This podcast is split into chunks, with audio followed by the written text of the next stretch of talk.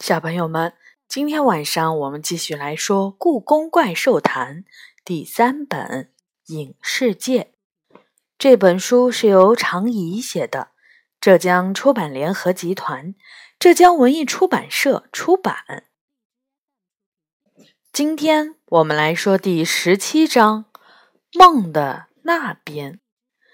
大袍井冒出金光，并有异响。摘自《故宫怪兽谈》，八月十六日，第一百九十期。治疗朝风的时间比我们想象的更长，淡红色的光圈一直环绕在它折断的翅膀上。伤口的确在愈合，但速度非常慢。我听到杨永乐的方向时不时传来细小的声音。猜想他一定在不停地看着手表上的时间。终于，朝风身上的伤口消失了。他扇了扇翅膀，虽然不像以前那样充满力量，但已经恢复了灵活。我们要快一点了，杨永乐嘴里嘟囔着。还有多久？我问。我们能隐身的时间？应该不到一个小时，他回答。元宝把斗牛牢房的照片投影到墙上。朝风也能穿过去吗？我有点担心的问。那家伙足足比我们大几十倍。我也不知道，元宝说。不过这玩意儿是龙大人发明的，如果龙能用。朝风就能用。接着，他对朝风说：“紧盯着墙上的照片当你觉得照片里的东西真实起来时，就轻轻向前迈一步。”朝风点点头。我们手拉着手，朝风跟在我们后面，一切准备就绪。我们轻轻向前走了一步。斗牛出现在我们面前。当他看到斗神娘娘时，警觉地坐了起来。但很快，咚的一声巨响吸引了所有人的注意力。朝风一头撞到了墙上，留下了不小的石坑。看来我的步子迈得有点大。他不好意思地耸耸肩。治疗斗牛的伤比朝风快一些。但斗神娘娘显然累坏了，身上的纱裙已经被汗水浸透。你要不要休息一会儿？我问他。不用了，我没事。他摇摇头。我们又成功的找到酸泥。这只威严的怪兽被我们的出现吓了一大跳。怪兽、神仙、隐形人。这是什么组合？必胜组合。元宝回答。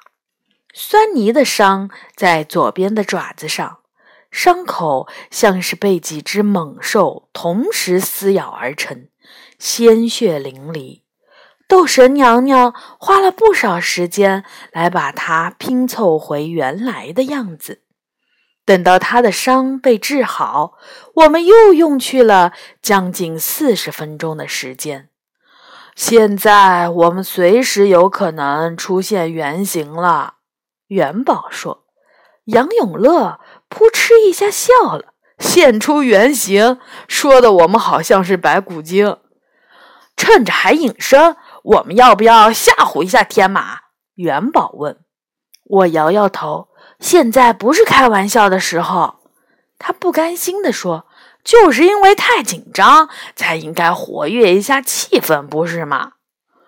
如果你见过受惊的天马，就不会这么想了。”斗牛闷声说：“吓唬他不是活跃气氛，而是玩命。”元宝一下子不出声了。我则是因为看不到他现在的表情而感到遗憾。斗神娘娘做完收尾工作，站直身体问：“还有一位神兽，对吗？”“是的，斗牛弯曲牛蹄，恭敬地回答：“最后一位了，女神。”斗神娘娘疲惫的一笑：“那我们还等什么？”元宝熟练地将照片投影到墙上。下一站，天马。天马是唯一没有被我们的突然出现吓到的怪兽。它在昏睡，身上并没有太明显的伤痕。斗神娘娘摸了摸它温热的脖子。你们几个中，他的情况最糟糕。他摇摇头说：“他中了鸠羽的毒，我无能为力。”鸠羽，你确定吗？我已经有上千年没有见过鸠了。酸尼有点不敢相信。确定，天机星君总是随身带着一根鸠的羽毛。我想，天马是在接近他的时候中的毒。鸠是一种鸟类？我问。是一种只吃毒蛇的鸟，非常凶猛。在它没有消失以前，人类的巫师会冒着生命危险去寻找它，只为得到它的一根羽毛。那羽毛就是这世间毒性最大的东西。斗神娘娘回答：“我捂住嘴，难道天马会死？不，它是神兽，没有那么容易死去。”斗神娘娘试探着天马的气息，他只是睡着了，陷入毒药给他带来的幻觉中，不愿意醒来。我们要做的就是想办法唤醒他。可我听说没有任何东西可以解鸠羽的毒。斗牛低声说道：“是的，没有解药。”斗神娘娘长叹了一口气。所以想唤醒他，只有进入他的梦境，找到梦神周公，寻求他的帮助。朝风摇了摇头：“如果不是在这里，我失去了所有的法力，进入天马的梦对我来说并不是难事。我剩余的一点点法力，没有能力送一只神兽进入他的梦境，但也许送一个孩子进去还是可以的。”斗神娘娘说：“让我去吧。”杨永乐抢先说。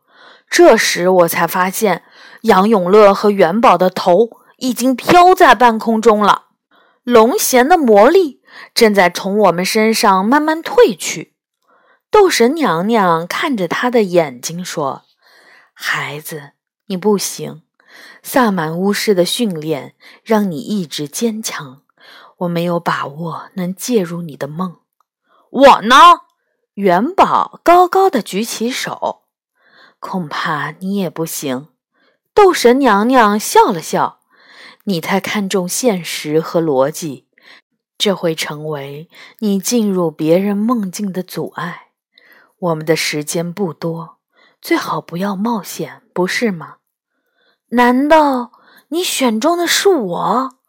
我有点儿受宠若惊。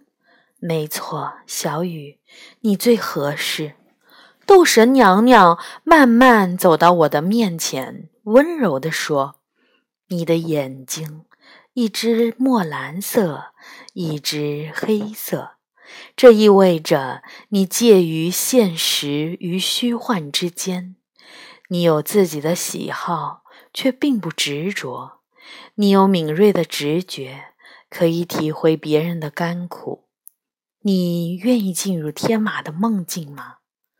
当然，我痛快的答应。你要知道，这并不是没有风险。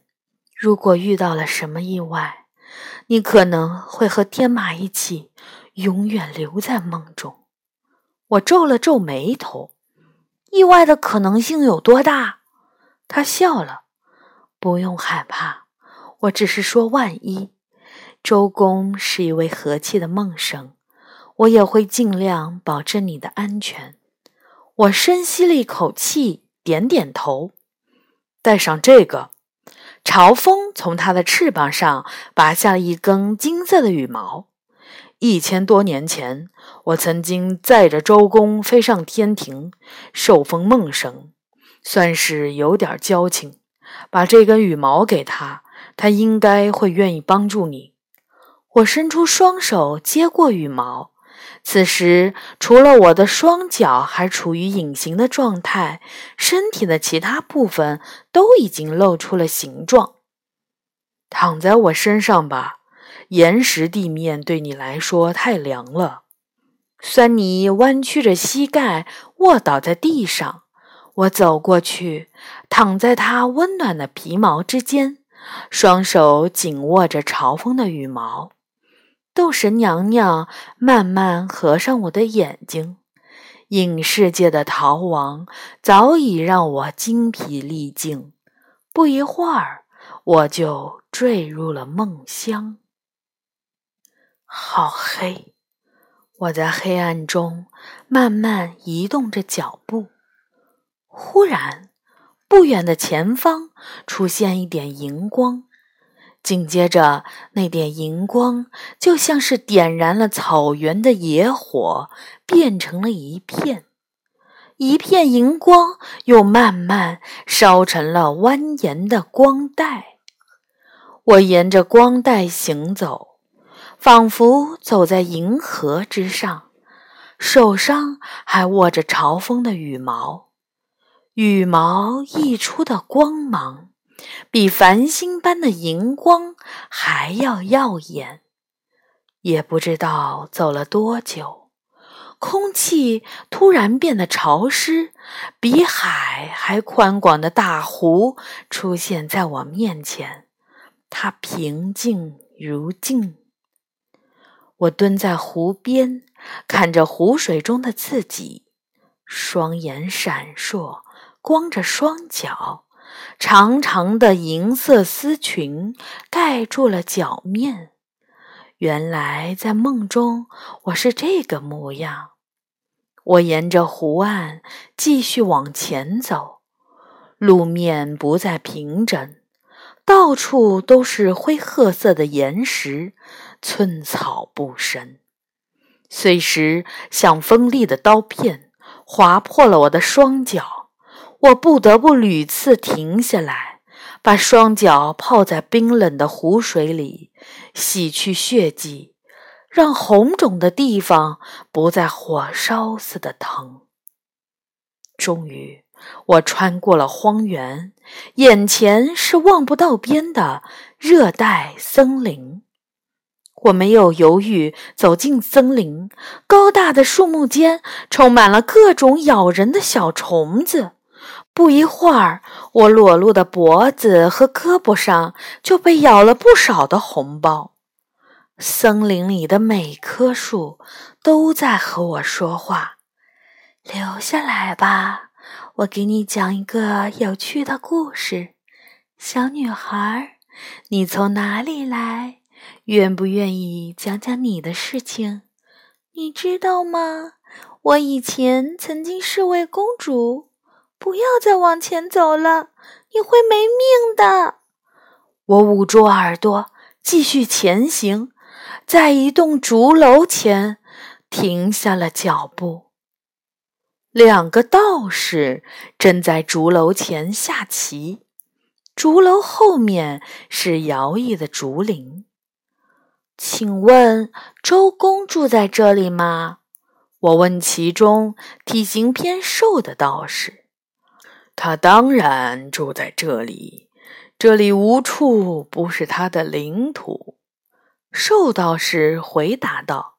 “那您能带我去见他吗？”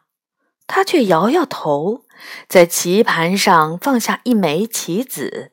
“没人能带你去见他。如果他想见你，自然会出现在你面前。”否则谁也找不到他。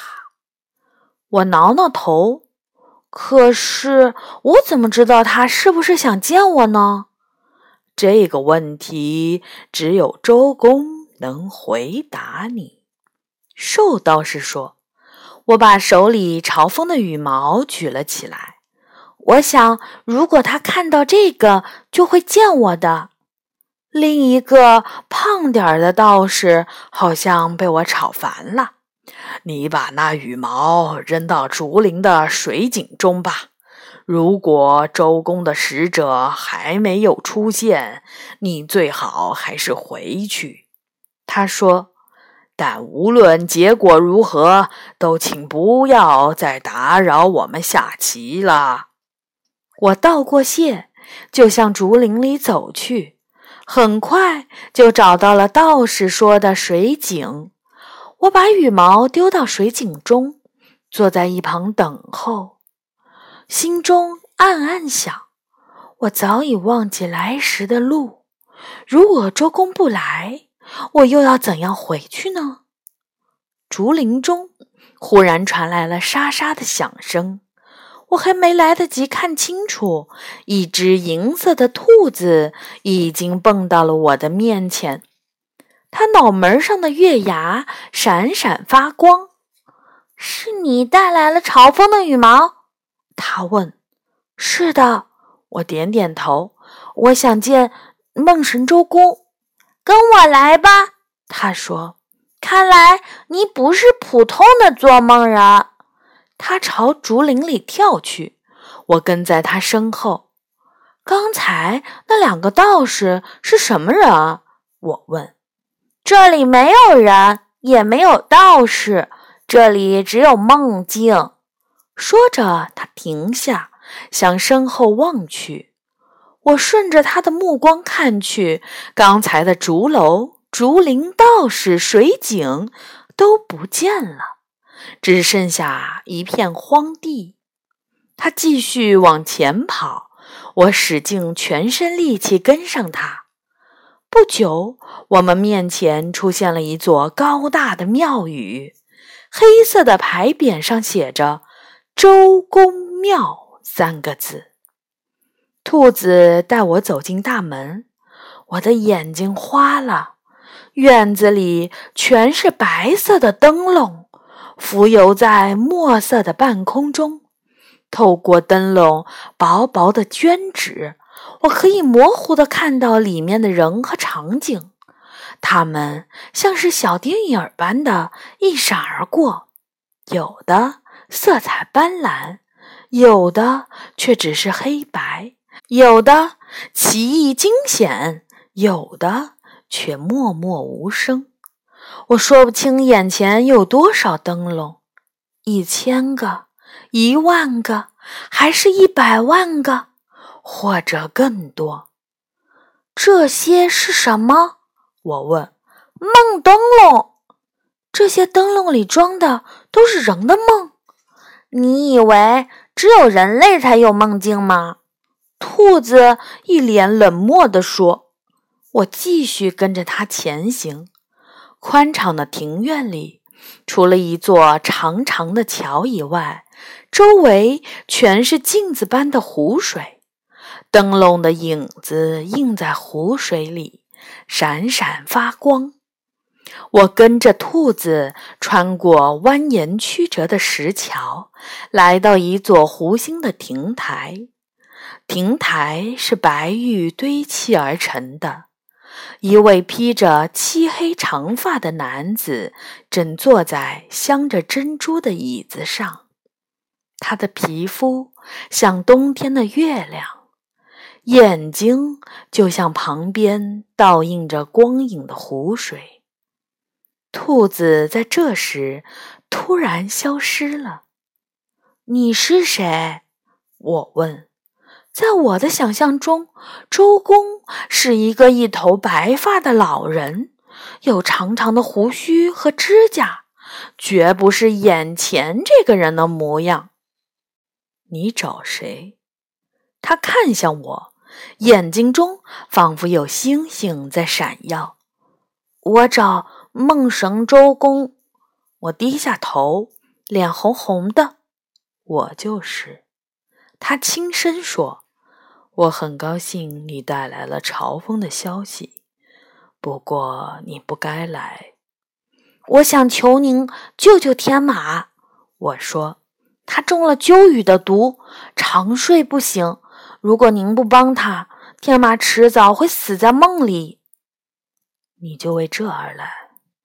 周公上上下下打量着我，如果仅此而已，我倒可以帮你。说着，他朝夜空伸出手臂，一个灯笼慢悠悠地飘到他的手心上。这是天马的梦灯笼。